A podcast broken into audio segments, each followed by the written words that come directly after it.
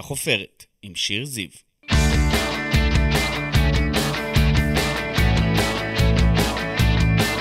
איזה כיף שאתם פה. אני שיר זיו, אשת תקשורת ומרצה, ואתם איתנו בחופרת, הפודקאסט שלי, שבו נשוחח ונחפור עם אנשים מפורסמים מתחומי התרבות, התיאטרון, המוזיקה, הספורט ומהרשתות החברתיות. נגלה עליהם הרבה דברים חדשים ומרתקים, אז קדימה, בואו נתחיל. עומר ירדני הוא עיתונאי ואיש רדיו וטלוויזיה. הוא מגיש בחדשות 13, אבל כנראה שמוכר לכולנו לא פחות כאושיית טיק טוק, שם פרץ בשנה האחרונה בהצלחה ענקית, שזיכתה אותו בתואר איש החדשות של השנה מטעם ישראל בידור. בעברו שירת ירדני בגלי צה"ל, הוא הגיש את מהדורת החדשות לילדים, וגם הגיש חדשות ותוכניות בערוץ 10. היום הוא גם מנחה אירועים, מרצה באוניברסיטת רייכמן, ונגלה עליו עוד דברים חדשים. תודה רבה שבאת לחופרת, עומר ירדני. שלום. שלום, מה שלומך? זה המון תארים. המון המון תארים, ורק התחלת. זה נורא מפחיד לא. לשמוע את כל התארים האלה. יותר מפחיד אותי לשאול את השאלה ולקבל את התשובה, מתי בפעם האחרונה ביקשו ממך לעשות פנתרה? אמ, לדעתי זה היה לפני בטח כמה ימים שמישהו ראה אותי ברחוב וצעק לי, תעשה לנו פנתרה. כזה. איך אתה מגיב? אני, זה, זה נורא נעים, זאת אומרת, זה לא מביך אותי בשום צורה, אני לא חושב שאני, אה, שזה מבזה באיזושהי סיטואציה, וזה נעים לקבל אהבה מאנשים, אז אני זורם ואני צוחק ואני עושה פרצופים ואני מחייך וזה מה זה ממש צועקים כיף. לך הרבה ברחוב? זאת אומרת, יותר חדשות או יותר uh, טיק טוק? אה, תראי, אני חושב שזה קצת שילוב בין השניים. אין ספק, ואם אני אתכחש לזה, זה יהיה קצת פתטי, אה, שהרבה מהעובדה שמישהו מזהה אותי ברחוב, מגיע מהטיק טוק ומהתעודה של זה שעלתה בהרבה מאוד מקומות, גם אצל ערן אה, מישראל היום. ערן סוויסה. כן, חמוד שלנו. אה, וגם בפשוטה וגם בהרבה מקומות אחרים. אה, אבל אני חושב שזה קצת שילוב בין השניים. אני חושב שעצם העובדה שאני האיש, שאני איש החדשות הרציני עם המשקפיים והעניבה שעושה שטויות באולפן, זה מה שמחבר וגורם לאנשים אולי לזהות או לזכור. זה מה שמייחד אותך. אולי. זה המיתוג. יכול להיות. איך מגיבים uh, בהנהלת חדשות 13 קודם כל? העובדה שאתה באמת uh, איש חדשות שעושה גם וגם, מסיבות של הפשוטה, כן. לא כל כך מעונב שם. אז אני הייתי מבועת בהתחלה. ונורא נורא, זאת אומרת, עשיתי אחד, שניים וזה, ואז פתאום זה התחיל לצבור תאוצה, ובאיזשהו שלב אמרתי, אוקיי, אני בסופו של דבר משתמש באולפן של החדשות. אני, בעניבה כולם רואים שמדובר במגיש חדשות שעובד בערוץ 13. אז הבנתי שאני צריך אולי לבקש אישור, קצת בדיעבד. יש אבל באמת אה, סיבה שירצו את הדבר הזה. זאת אומרת, אנחנו יודעים שהרשתות חברתיות הן כן. כלי מאוד מאוד חזק, ואתה עושה טוב גם אה, לחברה שאתה עובד בה וגם לעצמך. זה ווין ווין, לא? קודם כל, תודה. אמ, אני חושב שכן, אבל עדיין, אני חושב שהיום גם חדשות אה, פרופר וגם הטלוויזיה המסורתית עוברת המון המון המון שינויים, והתמורות האלה הן מה שמאפשר לי לעשות את השטויות המטופשות האלה אה, באולפן ש- של, של אה, המגישים הרציניים. זאת אומרת, אני חושב שלפני שנתיים או שלוש, בטח חמש ועשר, זה לא היה קורה. זה היה, מה זה לא היה קורה? היו מעיפים לי את הצורה על אלף עזאזל. אמ, אולי אפילו בצדק, אבל היום אני חושב שיש הרבה מאוד מקום ל... נקרא לזה אולי בקצת אה, אמ, פואטיות, דמויות עגולות. להיות גם וגם וגם. כן, אני, אני, אני דמויות עגולות, תרתי אני משמע. מקפיד להיות דמות עגולה. איך הקולגות מגיבים? זאת אומרת, אני יכולה להבין שמצד אחד ככה, אולי יש אה, טיפה של קנאה אפילו? לא, ממש לא. תלמד אותה מעולם, איך לעשות גם. ממש לא. מעולם לא לא. חוויתי שום סוג של קנאה. להפך, פרגון ענקי, בוודאי שמסתלבטים עליי, ובצדק. אה, מה, אני- תספר, פנתרה? כן, קוראים לי פנתרה וכזה, ובהתחלה מאוד מאוד הסתלבטו עליי, אבל שוב, בקטע מאוד מפרגן ועם המון המון חן, ו- וזה לגמרי מובן. אם הייתי רואה חבר שלי, למשל, לא יודע, טל שמאי, החזאי, או אורי קבל, שהוא מגיש כמוני, הייתי רואה אותם עושים את השטויות האלה באולפן, הייתי מסתלבט עליהם מהבוקר עד הערב. קל. אמ, אז אני מקבל לא רק הר- הרבה פרגון ברמה של, אני, אני לא רוצה לנקוב בשמו של כתב, אבל כתב מאוד מאוד רציני, פנה אליי לפני איזה שבועיים, התקשר אליי באיזה תשע וחצי בערב, אומר לי, עומר, אני אומר לו, כן, ונוקב בכינוי ש- שאופף את השם שלו, ואז אה, הוא אומר לי, אתה יכול לעקוב אחרי הבן שלי בטיקטוק? ברוכי, אני אאמר. לא. אוקיי. אמ, או שכן, סתם, לא, לא, לא, זה לא היה. אוקיי. אז כמובן שעקבתי כי מה אכפת לי, אבל אני באמת באמת מקבל הרבה מאוד אה, חיבה, מדובר בקהל קצת אחר. נכון? אתה אוהב את הקהל של הצעירים, הנוער? זה קהל מדהים. זה קהל שמאוד מאוד כיף להיות אהוד עליו, כי הוא מאוד מאוד יוצא החוצה. הרי בסוף, כשאנחנו מתבגרים, צריך להגיד את האמת, אנחנו אה, אוספים על עצמנו ועוטים על עצמנו קצת יותר בושה, אולי אפילו קצת יותר טקט. וכשאנחנו צעירים יותר, יותר יש לנו. יש לנו פחות בושה, אנחנו מרגישים יותר בנוח, אנחנו הרבה יותר רוצים לגשת לאדם שהוא מרגיש לנו מפורסם או מוכר. וזה נורא כיף, כאילו, כשילד בן 12 רוצה להצטלם איתי ב- בסופר. אתה אוהב את זה. כן. לא, לא זה- מפריע, לא מטריד אותך. זה מגניב נורא. אני מגניב. בסוף מגיש חדשות. כן. האם שמעת על מגיש חדשות שילד בן 12 רוצה להצטלם איתו? האמת שלא, האמת שלא. זה גורם לך ככה לחשוב על מעמדך כאושיית אה, טיק טוק, זאת אומרת, אפשר פה למנף את זה לכל מיני דברים, שלא לומר כסף. אמ, כן ולא. זאת אומרת, בוודאי שיש פה איזושהי מוכרות מסוימת. אני, אני מוכרח להודות שמבחינתי זה במידה מסוימת תחביב. אני מאוד נהנה מזה, בוודאי שזה משרת אותי. אתה לא חושב להפוך את זה למרכז הכובד? אני לא יכול. זאת אומרת, בסוף ברשתות חברתיות מתפרסמים בעיקר, אה, מתפרנסים בעיקר מפרסומות, דבר שאני לא יכול לעשות. שיתופי פעולה? לא יכול. לא יכול, בגלל שאתה עיתונאי, צריך להסביר. כן. זה עושה לך קונפליקט? כאילו, זה, זה מעורר בך... אמ, לא איזה- באמת. לא באמת? אני אגיד לך מה. אני חושב שאני מסוג האנשים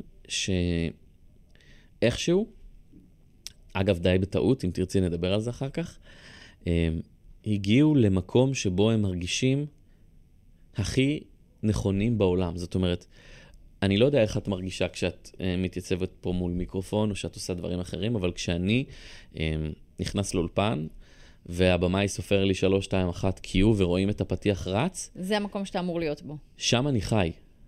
זאת אומרת, שם אני מרגיש חיות מדהימה.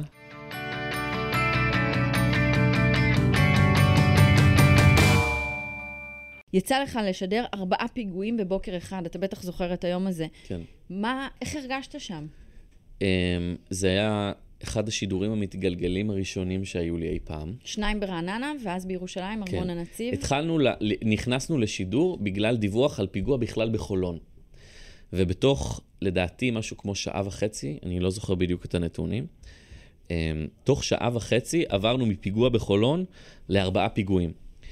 אמ, זה היה באמת, אה, כבר עשיתי שידורים מתגלגלים של פיגועים כאלה ואחרים ושל אירועים אה, קשים, אבל זה היה פתאום בומבה אחת רצינית. הרגשת הכל על הכתפיים שלך? זאת אומרת, אתה שם, משדר, חייב להישאר קר כן. רוח, להוביל את הדבר הזה. אני אגיד לך מה, הדבר היותר מפחיד הוא פתאום לראות את אמ, כל ה-A-ליסטים של החדשות אמ, מתאספים סביבי ומתיישבים לידי באולפן, ובאיזשהו שלב, את, את יודעת, את, את, את עמוק עמוק בתוך הדבר הזה, ועמוק עמוק בתוך השידור, ואת חייבת לדעת כל דבר ולזכור כל דבר ולכתוב לך כל רבע פרט מידע שמתגלה כדי בעוד כמה דקות לעשות סדר לטובת מי שמצטרף.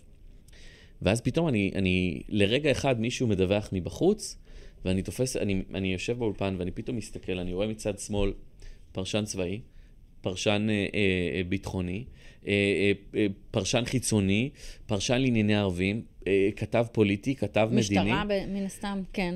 כולם שם, ואתה ו- מנהל את הדבר, את ואני, המבצע הזה. ואני, ב- ביד שלי נמצא השרביט שאומר, עכשיו אתה מדבר, תודה רבה, אני עוצר אותך עכשיו, כי יש משהו חשוב יותר. ושם היית בזון שלך?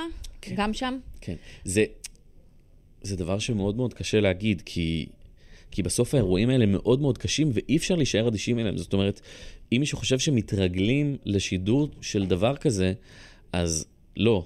זאת אומרת, זה קשה מאוד בכל פעם מחדש. אבל שם אתה נמדד, זאת אומרת, זה גם המאני טיים שלך, להוכיח את עצמך, שאתה יכול ש- להחזיק את השידור המתגלגל הזה. וזה מה שקשה בעולם הזה, שמצד אחד אתה חווה קושי אמיתי בתור בן אדם, עוד לפני שאתה מגיש בחדשות ולפני שאתה שדרן בערוץ 13 בן או. בערוץ 10, אתה בן אדם ואתה חושב רגע על, על המשפחה ועל החברים ועל הסביבה ואפילו על השכנים, ואתה רואה אותם מדברים בטלוויזיה כשהם בעצמם מאוד מאוד מבולבלים ומאוד מאוד כואבים.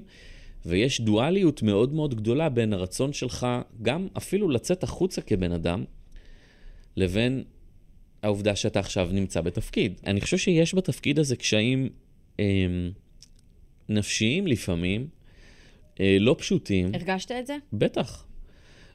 היה אה, רצח, אני לא רוצה לטעות, אז אני לא אומר את שם המשפחה.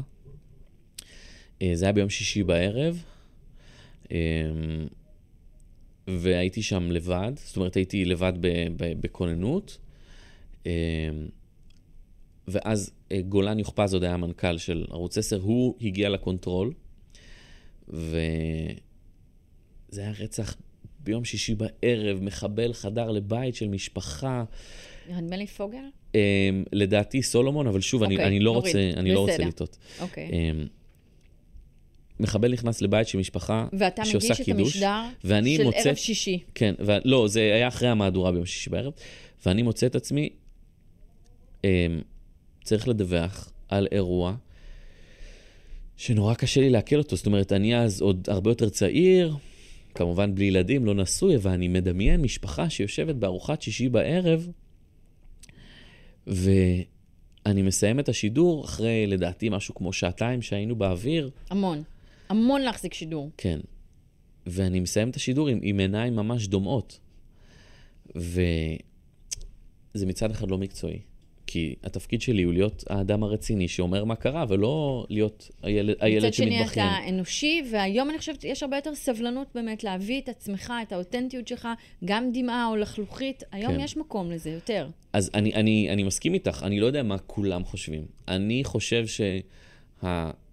שהאדם או האישה הסבירים שצופים בטלוויזיה, הם, רוצים לראות בן אדם שמספר להם סיפורים. הסיפורים יכולים להיות חדשותיים, ויכולים להיות קצת פחות חדשותיים, כי גם את זה החדשות עושות היום. נכון. אמ, אבל סיפור שהוא עגול, שיש בו התחלה ויש בו אמצע ויש בו סוף. עומר, למדת משחק מול אה, מצלמה, יש מצב שאתה תרחיב את העיסוק שלך לשחקן או לזמר? אמ, לא ולא, לצערי. סתם. תראי, אני אגיד לך מה. אל תשלול. כן. שחקן, אני חושב שלא. אני שמח מאוד שלמדתי משחק כדי להבין שזה לא טוב לי, שזה לא בשבילי. באמת ככה הרגשת? אני הייתי מאוד עצלן בתור uh, סטודנט למשחק. זאת אומרת, ב, זה היה קורס מאוד מאוד רציני וטוב, uh, שנקרא טכניקה, בית ספר שנקרא טכניקה. Um, ובמסגרת הקורס זה עשרה חודשים, זה ממש שנה סמסטריאלית, כל חמישי, חמש שעות, עובדים עבודה רצינית, ואני איכשהו הצלחתי לשכנע את, אה, את ניב ואולי, שהם המנהלים של הבית ספר, שאני צריך להיות במתקדמים. לא למדתי משחק. מי שמגיע למשחק מצלמה מתקדמים זה רק בוגרים לבית ספר אז למשחק. עבדת עליהם, בקיצור. התשובה היא כן. ובקורס הזה אתה פוגש בימאים רציני. רציניים ומלהקים, ולא אולי פחדת? יודע, אולי. גם הייתי קצת יותר צעיר, אבל זה ברמה של לא הייתי טורח ללמוד מספיק טוב את הטקסט. עכשיו, מי. שמתעסק במשחק, כן. יודע שלפני שאתה לומד את הטקסט, אין בכלל מה לעבוד, כי רק אחרי שאתה יודע אותו הבסיס. בעל פה, נכון. אפשר להתחיל לעבוד עליו. ואני מוצא את עצמי, לא זוכר את המילים מול איתן פוקס. בושה. אתה בושה. כן, התשובה היא כן. אוקיי, אז בוא נדבר על אה, שירה, כי בכ, בכ, בכל זאת אתה זמר, סוג של זמר, אתה עושה צעדים ראשונים, לא, לא, לא, אני מבקשת, יש לך באמת... אז קודם כל, יש לי היסטוריה בתור אה, זמר מתחיל. אה, הייתי, יש לצופים משלחת לארה"ב בשם הקרוון, שבמסגרתה אה, נודדים בין מדינה למדינה ומופיעים בפני קהילות יהודיות. בן כמה היית? 17, עושים את זה בסוף י"א, בין י"א רציני, לי"ב. כן. גיל רציני. אה, וזה עשרה חבר'ה, חמש בנים, אה, חמישה בנים וחמש בנות, אה, עם שני מדריכים, בני 24 בסך הכל. זו הייתה חוויה בעיניי top שלוש בחיי. וואו. שלושה חודשים, עשרה חבר'ה בני 17, שלושה חודשים. שני מדריכים בני 24 בסך הכל, שהם הנהגים והמפקדים והאחראים והכל. נשמע כיף. נשמע והייתי, כמו כתבה, כתבת מגזין טובה. זה כבר דובר בעבר. אה, זה באסה. היינו ב-16 מדינות, עשינו 100 הופעות. תן שירים, תן את ה line-up. אני רוצה את השיר ביידיש. אה, אוקיי. לא, יש גם שיר ביידיש. זה, זה הופעה שמדברת לקהילות יהודיות. זאת אומרת, יש מחרוזת חסידית ומחרוזת מזרחית, ולנו היה מחרוזת יורם גאון, מעולה. ושיר הצופים, ויום יבוא, איזה ויחד קול? וזה. איזה קול אתה? אז חילקו אותנו, את הבנים, לאגסים ותפוחים. מעולה. איך אני, כל- ששאלתי. שזה, אני, אני מניח, בפועל טנור ובאס. אז אני בקול היחסית יותר גבוה. אה, אז קריירת השירה שלי לא התחילה באולפן. לא חשדתי. יש, יש בך משהו שרוצה לפתח את המקום הזה אצלך? כי הוא קיים. אמ, אני מאוד מאוד אוהב להיות, כפי שהצלחת להבין אולי, אה, מול המצלמות, או מול הפנסים, או על הבמה, ובכל דרך שאני עושה את זה, זה, זה נורא כיף לי. אני מאוד אוהב את זה. זה, זה אולי נשמע קצת יהיר, אבל... לא, מקסים, אבל... לא ענית על השאלה. בוודאי. אה, אבל שם אני מרגיש, כמו שאמרתי לך לגבי האולפן, אז גם כשאני שר, לא שאני חושב שאני זמר גדול, אני יודע אולי קצת לפגוע בצלילים. אפשר לעבוד על זה, כן. אפשר ללכת לפיתוח קול. נכון, אה, אני לא חושב שאני אוציא אלבום משלי. אה, אולי, לכי תדעי, אולי נעשה הופעת קאברים. אולי זמר במסכה. קצת זה של ערוץ מתחרה, זה לא נכון, בטוח שאני רגע. אעשה את זה.